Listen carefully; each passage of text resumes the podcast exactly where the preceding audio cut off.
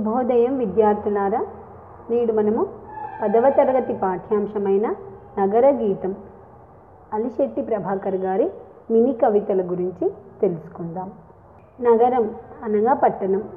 పట్టణంలోని జనజీవన విధానాన్ని గురించి ఈ మినీ కవితల రూపంలో తెలియజేశారు కవి. ఆధునిక కాలంలో మనుషులంతా నగరాల్లో జీవించాలని కోరుకుంటున్నారు. మరోవైపు పల్లెల్లో ఉపాధి అవకాశాలు తగ్గడంతో బతుకు తెరువు కోసం నగరాలకు వలసలు వెళ్తున్నారు. నగరంలోని అనుకూల అంశాలన్నింటినీ వినియోగించుకోవాలనే కోరికతో మనుషులు నగరంలో ఉండడానికి తాపత్రయపడుతున్నారు. దీనితో అనేక నగరాలు అత్యధిక జనాభాతో క్రిక్కిరిసిపోతున్నాయి. చాలా సమస్యలు పెరిగిపోయాయి. సామాన్యుడికి అందనంత దూరంగా కదిలిపోతున్నది. మధ్యతరగతికి అంతుచిక్కని ప్రాంతంగా మారిపోయింది.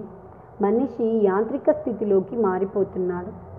మరి నగర జీవితంలోని యథార్థ దృశ్యాలను మనకు కళ్ళకు కట్టినట్లుగా వాస్తవాల్ని కఠినంగా నిర్వచించిన తీరును తెలియజెప్పడమే ఈ పాఠం యొక్క ఉద్దేశం. మరి పల్లెల్లో ఉపాధి దొరకక అంటే పని దొరకక బతుకు తెరువు కోసం నగరాలకు వెళ్ళడం ద్వారా వలసలో వెళ్ళడం ద్వారా నగరం జనాభా పెరిగిపోవడం. తద్వారా మనకు సామాన్యుడికి అందనంతగా అన్ని విపరీతమైన రేట్లు పెరిగిపోవడం. ఈ విధంగా మనిషి యాంత్రిక యంత్రంలాగా మారిపోవడం అనేది ఈ మన అలిశెట్టి ప్రభాకర్ గారు మినీ కవితల రూపంలో తెలియజేశారు. మినీ కవిత అనే ప్రక్రియకు చెందినది ఈ పాఠం. మినీ కవిత అంటే ఒక అంశాన్ని కొసమెరుపుతో వ్యంగ్యంగా చురకలతో తక్కువ పంక్తుల్లో చెప్పడమే మినీ కవిత. నగరంపై రాసిన మినీ కవితలతో మరి అలిశెట్టి ప్రభాకర్ గారు ప్రఖ్యాతి పొందాడు. తన కవిత్వంతో పాఠకుల్లో ఆలోచన దృక్పథాన్ని సామాజిక చైతన్యాన్ని పెంపొందించిన కవి అలిశెట్టి ప్రభాకర్. నగరంలోని మూలలను మూలాలను కవి హృదయం ఎట్లా దర్శించిందో మనకు కళ్ళకు కట్టినట్టు కనబడుతుంది. మనసు కిటికీ తెరిచి చూస్తే అక్షరాల వెనుక అనంత దృశ్యాలు కనిపిస్తాయి. నగారా మోగిందా?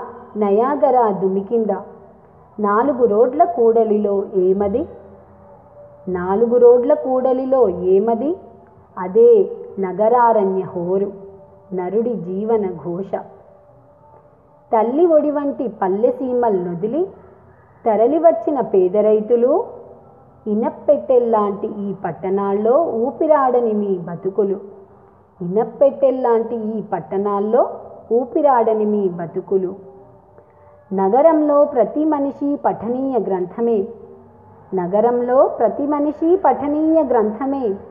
మరి నీ బతుకు పేజీలు తిరగేసేదెవరో?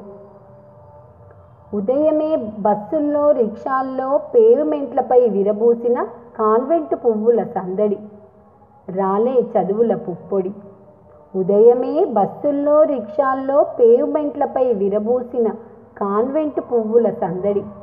రాలే చదువుల పుప్పొడి మరి కవి మనకు ఈ నగరాన్ని నయాగరా జలపాతమని నగరారణ్యము అని అరణ్యమని ఈ విధంగా నరుడి జీవనం ఘోష అని చెప్తున్నాడు.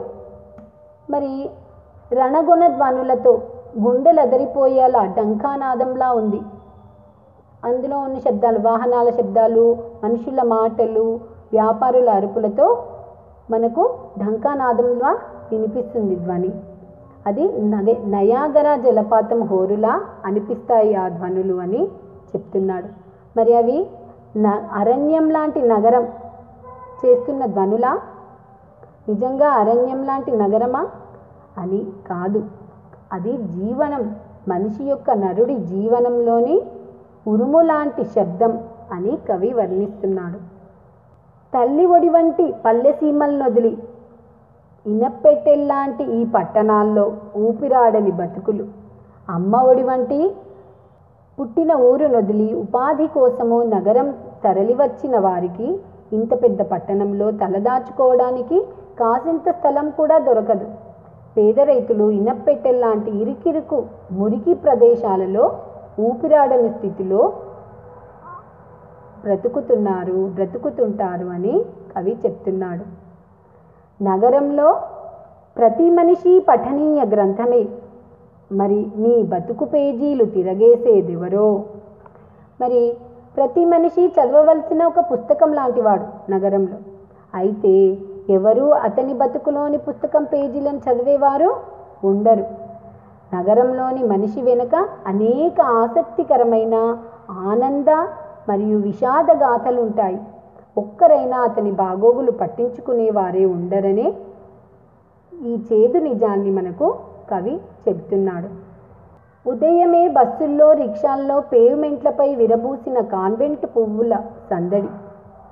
మరి స్కూల్ పిల్లలు ప్రొద్దున్నే ఉదయాన్నే పువ్వులాంటి స్కూల్ పిల్లలు సిటీ బస్సుల్లో ఆటోల్లో పేమెంట్లపై సందడి చేస్తూ మనకు కనిపిస్తుంటారు. వారి చదువుల సారం అనేది పుప్పొడిలా రాలిపోతుంది అని మనకు కవి చెప్తున్నాడు. మరి ఈ పాఠాన్ని ఒకసారి మీరు విద్యార్థులు మౌన పఠనం చేయండి. సమాప్తం.